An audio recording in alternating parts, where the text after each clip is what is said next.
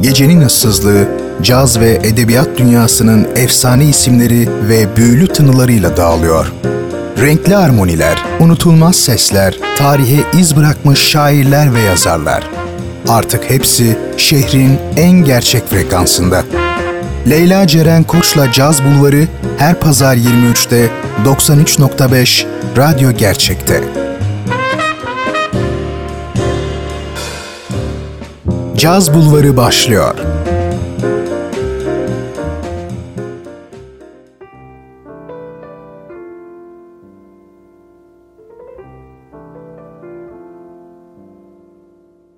Şehri gerçek edebiyat ve cazla buluşturan tek adres 93.5 Radyo Gerçek'ten ve Caz Bulvarı'ndan herkese merhaba sevgili dinleyenler. Ben Leyla Ceren Koç'la birliktesiniz. Bu gece Caz Bulvarı'nda yine sağlam bir listemiz olacak. Birbirinden başarılı caz eserlerini dinlerken diğer yandan da edebiyat dünyasının en önemli öykü yazarlarından birinden bahsedeceğiz. Uluslararası kült bir yazar, Nobel ve Pulitzer ödüllü Ernest Hemingway. Yaşadığı döneme damgasını vuran Hemingway iki dünya savaşını da anlattığı için bazı çağdaş eleştirmenlerce de dönemin tarihçisi olarak da anılıyor. İşte 20. yüzyıl kurgu romancılığını etkilemiş bu efsane ismin hayatına göz atacağız. Şimdi Ernest Hemingway'e ve onun eserlerinin rengine yakışacak bir eserle açılışımızı yapalım diyorum. Charlie Haddon Quartet West'ten Haunted Heart dinleyeceğiz. Caz Bulvarı başlıyor. Hoş geldiniz.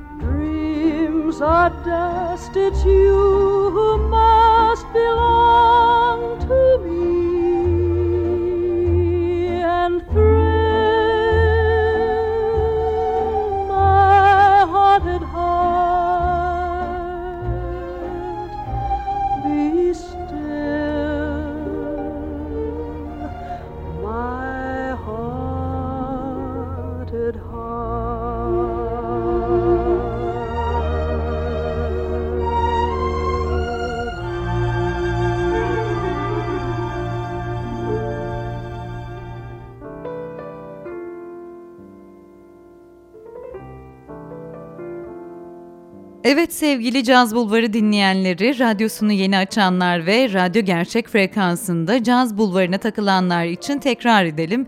Bu gece Ernest Hemingway'den bahsedeceğiz. Onun hayatını ve eserlerini kısaca sizlere anlatmaya çalışacağım.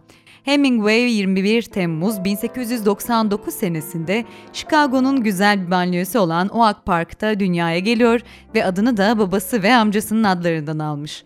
İki erkek, iki tane de kız kardeş olan Hemingway'in babası Doktor Clarence Edmund Hemingway, annesi ise eski bir opera sanatçısı olan Grace Hall Hemingway.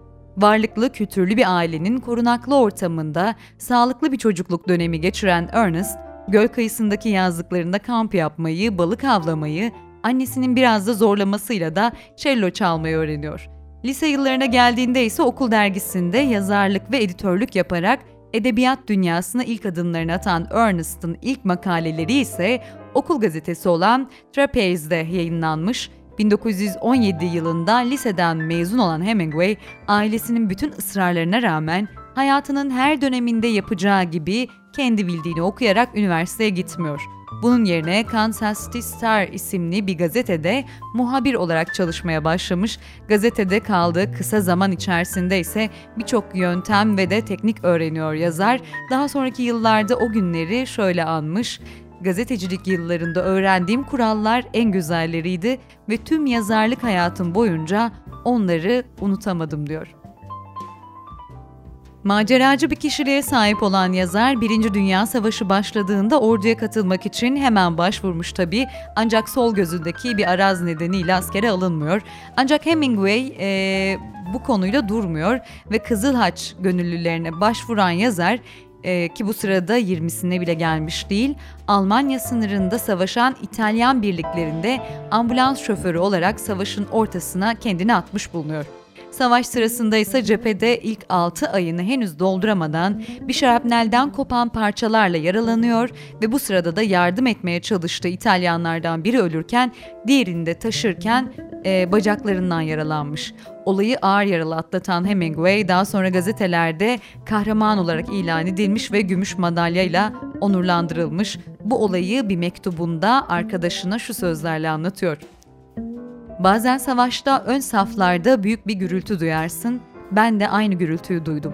Ardından ruhumun sanki bir mendilin cepten çekilişi gibi benden çekildiğini hissettim.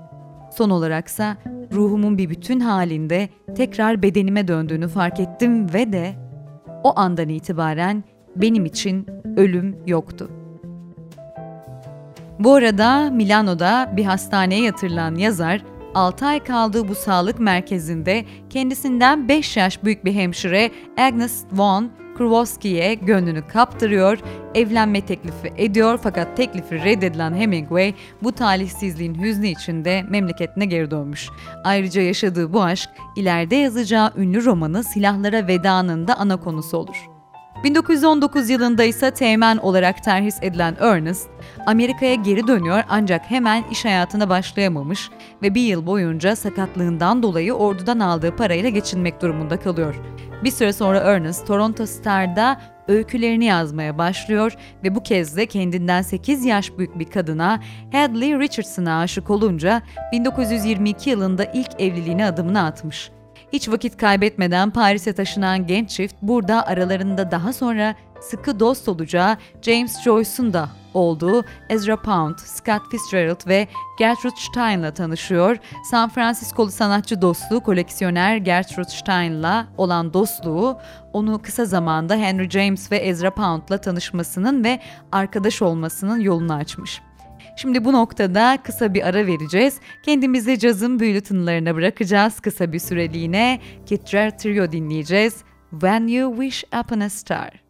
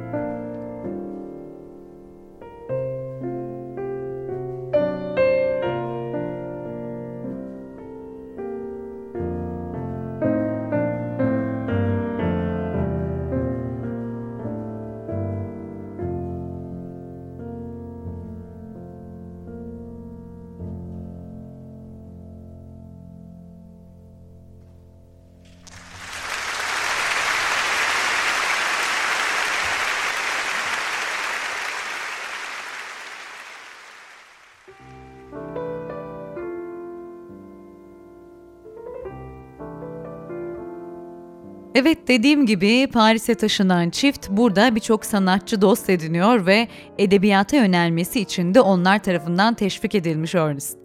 İki öykü kitabıyla yazarlık hayatına adımını atan Hemingway, Scott Fitzgerald'la ise Paris barlarından birinde tanışıyor ki Fitzgerald da biliyorsunuz Muhteşem Gatsby romanıyla e, ün salmış önemli bir yazar. İşte bu tesadüfi buluşma içindeki yazma tutkusunu bir kez daha alevlendiriyor ve ilk çıkışını seçme öykülerden oluşan Zamanımız In Our Time adlı yapıtıyla 1925'te, ilk romanı The Sun Rises Güneş de Doğar'ı da 1926'da yayımlayarak yapıyor. Her zaman farklı olduğunu neredeyse herkese ispat etmek için yaşayan Hemingway, ilerleyen yıllarda da Gertrude Stein'ın kendisine Paris'teki ilk yıllarında hamilik ettiği, yazma sanatının inceliklerini öğrettiği şeklinde yapılan yorumlara da prim vermiyor. 1927'de çıkan Kadınsız Erkekler, Man Without Woman adlı kitabıyla birlikte kısa öykünün üstadı olarak anılmaya başlayan yazar, 1929'da yayınlanan Silahlara Veda adlı ikinci romanında yaralı bir askerin savaşta bir hemşireye duyduğu aşkı dile getirmiş ve savaşın anlamsızlığını vurgulamış ki bu hikayenin kendi hayatından olduğunu da belirtmiştik. Bu arada 1923 senesinde eşiyle birlikte Amerika'ya dönen Hemingway aynı yıl ilk kez baba oluyor ve Hemingway eşiyle John Hadley e, Nisaner Jack Hemingway ismini verdikleri oğulları dünyaya geldikten kısa süre sonra yeniden Paris'e taşınmış. Aşk hayatı da her daim hareketli olan Hemingway 1927'de eşinden ayrılmasının hemen ardından zaten aşk yaşadığı Vogue dergisi yazarı Pauline Pfeiffer'la hemen evlenmiş ve 1940 yılında e, başka bir kadına aşık olana kadar da Pauline'le evli kalıyor. Yeni eşinin ailesi Katolik olduğu için de protestanlıktan Katolikliğe geçen yazarın bir oğlu oluyor ve adını da Patrick koyuyorlar.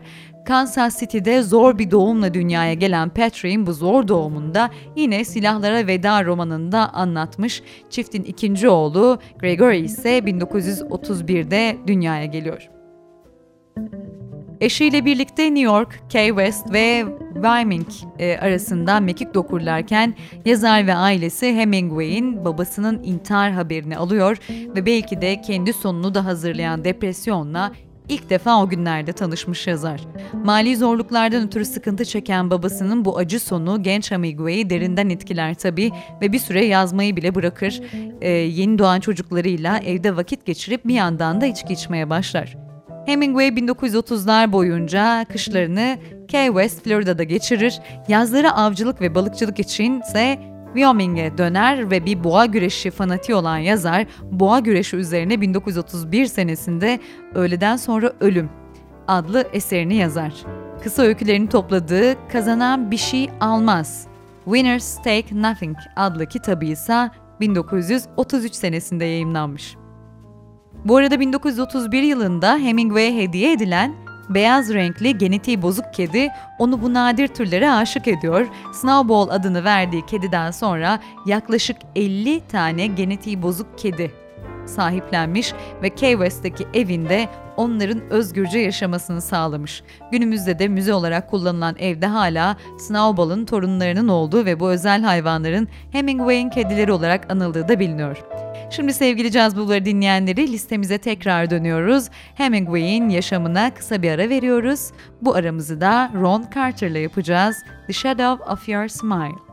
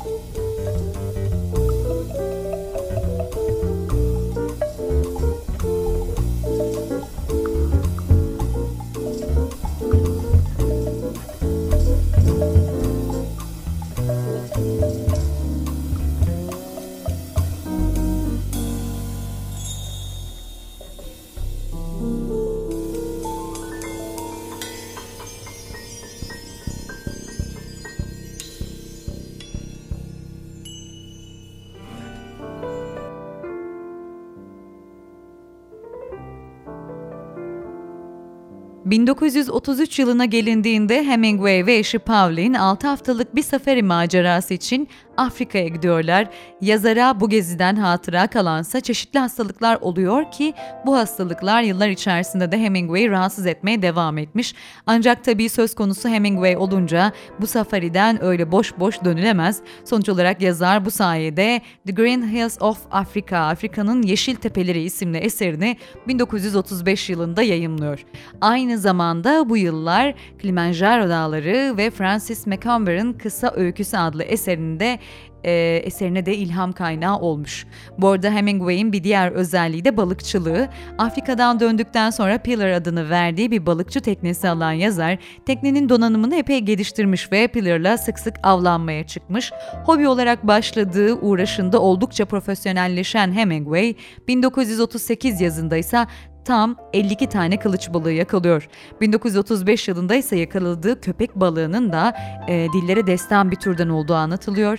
Teknesine çıkardığı köpek balığıyla o kadar boğuşmuş ki sonunda silahıyla köpek balığıyla birlikte kendisini de vurmuş. Hatta Hemingway'in balıkçılığı o kadar efsane olmuş ki Fidel Castro onun için 1960'ta Küba'da bir turnuva bile düzenlemiş. İşte Ernest Hemingway'in Pillar isimli teknesiyle çıktığı avlar Yaşlı Adam ve Deniz isimli eserinin de ilham kaynağı olmuş.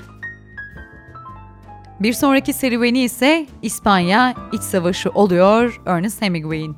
Cumhuriyetçilerin tarafını tutan Hemingway, savaşı izlemek üzere Amerika Gazeteler Birliği adına çalışıyor ve Madrid'e gidiyor. Orada kaldığı iki yıl boyunca daha önce büyük bir tutkuyla bağlandığı boğa güreşlerinde ihmal etmeyen Hemingway'in karşısında bu defada altın sarısı saçları, zekası ve sergüzeşti e, ruhuyla kendisiyle boy ölçüşebilecek bir savaş muhabirini Martha Gallam'ı çıkarmış.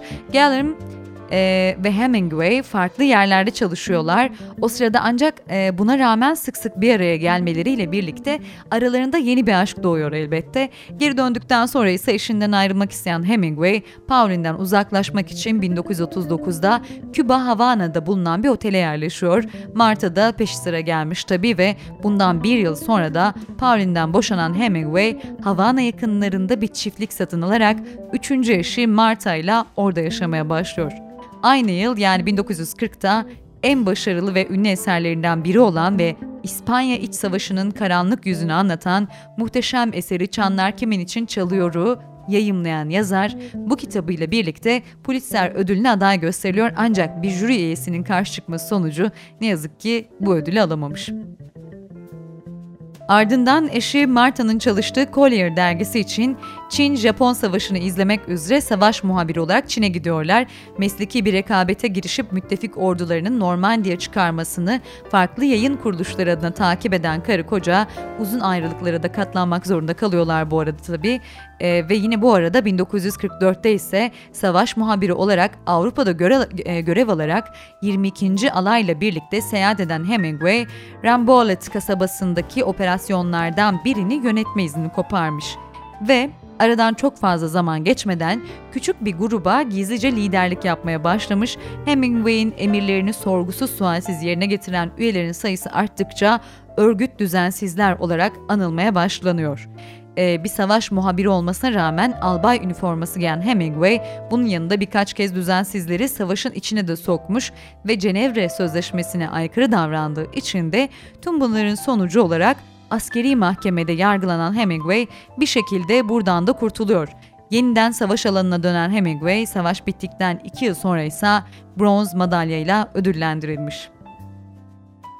Tabii bu sırada Marta ile de ayrı kalan Hemingway, savaştan sonra Londra'ya geri döndüğünde bu defa Times dergisi muhabiri Mary Welsh ile tanışıyor ve çift 1946'da evlenerek Küba'ya yerleşmelerinin ardından Hemingway'in bozulan sağlığı yüzünden büyük sıkıntılar çekiyorlar. Küba'da bulunduğu yıllarını sık sık balığa çıkarak, avlanarak ve doğayla iç içe olarak geçiren yazar, 1952 yılında da Yaşlı Adam ve Deniz isimli eserini kaleme alarak bu kitabıyla 1941 senesinde alamadığı ödül Pulitzer'i 1953'te alıyor, yazar 1954 yılında ise Nobel Edebiyat Ödülüne layık görülmüş. İlerleyen yıllarda e, seyahatlerine dördüncü eşi Mary ile devam eden Hemingway, geçirdiği iki uçak kazası ve aşırı alkol tüketiminin etkisiyle hem fiziksel hem de zihinsel olarak kötü dönemler geçirmeye başlıyor ve durumu 1928 yılında Paris Ritz Otel'e bıraktığı iki sandığı bulup anılarını yazmaya çalışmasıyla daha da kötüleşiyor. Idaho'da ev alan Hemingway, yeni evinin yanı sıra Küba'ya gelip gitmeye de devam etmiş bu arada. Küba'da değişen rejimden sonra tamamen Idaho'ya e, yerleşen Hemingway bu dönemde paranoyak düşünceler içerisine girmeye başlıyor ve ajanların onu izlediği, FBI'nin her an peşinde olduğu gibi sözler etmeye başlıyor. Gerçi Hemingway'in bu sözleri pek de paranoyakça değilmiş. Zira ünlü ismin ölümünden yıllar sonra Elvis Presley de dahil pek çok ünlü ismi mercek altına alan FBI görevlisi Edgar Hoover, Hemingway'i takip ettiğini de açıklamış. Ayrıca ünlü kişiliğin bir dönem KGB için çalıştığı da yıllar sonra edinilen bilgiler arasında. Ve eşi ve yakın dostları onun zihinsel sağlığından e, şüphe ederken Hemingway'in bir gün evinin mutfağında intihar etmek üzereyken bulunması şüpheleri daha da güçlendiriyor. Bunun üzerine yazar psikiyatri kliniğine yatırılıyor ve hatta o dönemin popüler tedavi yöntemine elektroşok tedavisine tabi tutuluyor ne yazık ki. Hemingway diyor ki bir eserinde her insanın hayatı aynı şekilde sona erer, birini diğerinden ayıran sadece nasıl yaşadığına ve nasıl öldüğüne dair ayrıntılardır. İşte bu sözlerin sahibi Hemingway taburcu olduktan iki gün sonra yeniden intihar girişiminde bulunuyor ve ne yazık ki bu defa başarılı oluyor. Silahını ağzına dayayarak ateş eden Hemingway 2 Temmuz 1961'de tıpkı iki kardeşi ve babası gibi intihar etmiş vaziyette bulunuyor. Dünya edebiyatının en önemli isimlerinden biri olan Hemingway'in yaşam öyküsü de işte böyle sevgili dinleyenler. Dolu dizgin bir hayat yaşayan ve yaşadığı her anı ilhamı olan bir yazar, 20. yüzyılın unutulmazları arasında Ernest Hemingway. Sevgili Caz Bulvarı dinleyenleri, bu gecelikte Caz Bulvarı'nın sonuna geldik. Haftaya bambaşka bir efsane ile ben Leyla Ceren Koç, radyonuzun diğer ucunda olacağım. O zamana dek keyifli bir hafta diliyorum herkese. Caz Bulvarı sona erdi. İyi geceler. Müzik